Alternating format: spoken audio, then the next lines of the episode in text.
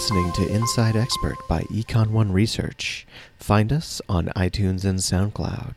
And now, your host, Stephanie Arnold. Hi, and welcome to the show, Dr. Brian Kriegler. Hi, thanks for having me. Well, it's great to have you here. Would you mind introducing yourself for our audience? Sure. I am a managing director in the Econ One Los Angeles office. My practice focuses on statistical issues and, in particular, wage and hour class actions. We are very happy to have you here. And before we get into talking about what you came to talk about, I'm going to ask you a question. And it's the same one that we've been asking everybody else. And that is what was your very first job? My first job was a baseball camp counselor. I was 16 years old, and it was pretty cool because I got paid to play baseball. That sounds right up your alley.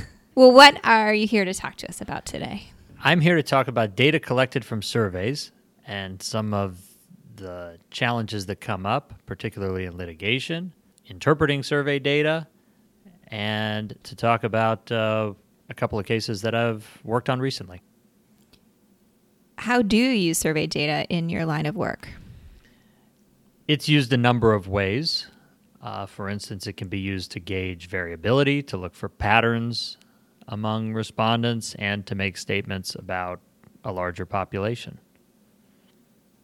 I take it that when you work with survey data, you're usually working with information from a sample of people? Typically, yes, for one of two reasons. Either everybody in the population is given a survey, but not everybody responds, or alternatively, only a subset of people in the population receive the survey in the first place. What consequences are there to your analysis if you don't get 100% participation from everybody in the survey? It's rare to get 100% participation. So let's get that out of the way. The fact that not everybody responds means that there could be some non response bias. If there's non response bias, then the estimate, for instance, the average, may not be indicative of the defined population. Under those circumstances, statistical inference is tougher to justify when not everybody responds. What do you do when not everyone responds? How does that make the survey reliable? My approach Everybody's got a different approach, but my approach is to take a holistic view of the data, whether it's a random sample or it's not. It's important to apply the right interpretation. Can you give us an example? I can. Um, I'm currently working on a wage and hour class action in which the minor league baseball players allege that they were not paid for all hours worked. In particular, during spring training, they allege that their earnings were zero. And in that case, survey data were collected.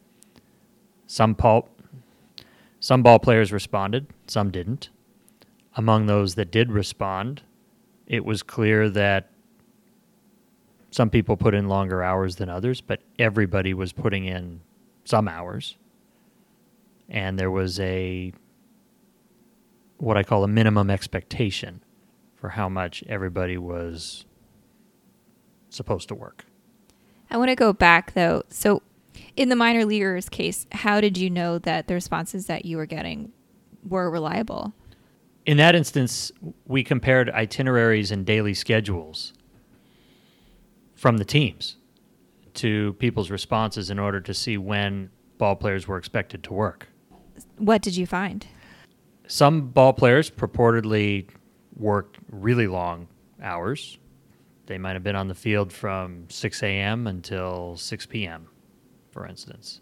Every ball player was expected to be on the field by a certain time, for instance, by 9 a.m it's very similar to a lot of places of work.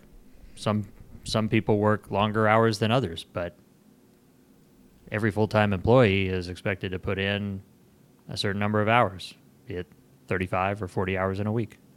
I want to switch gears a little bit and ask you about the actual survey. How does that look in the survey data? Yeah, so this is the fun part because the data include all kinds of responses. In the survey data, we would see a lot of variation. Some people purportedly would work longer hours than others. What we would do is compute some relatively low percentiles, the fifth percentile and the 10th percentile. We line up all of the purported hours worked and take, uh, if there were 100 responses, we would look at the fifth lowest response, we would look at the 10th lowest response. And then we would compare those numbers to the itineraries that the teams produced. So in this situation, it's not just about calculating an average. It's not just about computing the average. There's nothing that says you have to compute an average, and there's nothing that says that the average has to be reliable in order for the survey to be reliable. Well, what are your thoughts when someone says the survey is unreliable? Quite honestly, I don't know what that means because it's all about the interpretation of the data. Maybe different practitioners have different interpretations of the data, but oftentimes I'm interested in computing something other than just an average. Maybe the average is not representative of the whole population. That doesn't mean that the data can't be used at all. Well, how else have you seen surveys effectively used in wage and hour litigation? I see and use them a lot in wage and hour class actions uh, prior to class certification or leading up to class certification, particularly in California. Um, what what I end up doing at that stage typically is gauge variability, and I will work with those results to assess what sample size is likely needed at trial in order to obtain a the desired margin of error. And this is reliable even if not everybody responds. What if there's some non response bias? Even if there's non response bias, that just means that the average m- may not be indicative of the larger population. But it's usually the case, in my experience, that the measure of variability is still something that can be gleaned from the survey data unless a good portion of responses are closely clustered around the same value, the variability from the survey can still be informative. Any downsides to survey data? There's a couple of things about surveys in litigation. One is typically surveys are anonymous, so there's no opportunity to cross examine people. And second, some judges allow surveys and some don't. What do you do when you run into one of these roadblocks? I think this just underscores how critical it is to convey how the survey is being used. Is it being used to figure out how many people to call a trial? Is it being used to prove liability? Is it being used to prove damages? Is are the measures of interest do the measures of interest include the 10th percentile or the median or the average? It's all about applying the right interpretation to the data if you could give our listeners one big takeaway about all of this, what would it be? Survey data can be valuable, it can be useful, okay. it can be relied upon, but there are some limitations. And it's important to recognize those and not use the survey use survey data in the wrong way.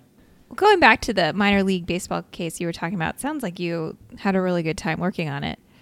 It was pretty awesome. I mean, if you remember the the song from Sound of Music, my favorite things, survey statistics and baseball and data, all together. all in all together. well, then you've answered my question of what what is your you know favorite part about this job with the song. So thank you. You're the first to to do that.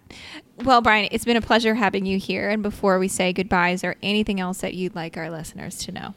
Yeah, for what it's worth, I wrote a couple of articles on Law 360 that address non response, non response bias, and missing data. I believe it's also on the Econ One website as well.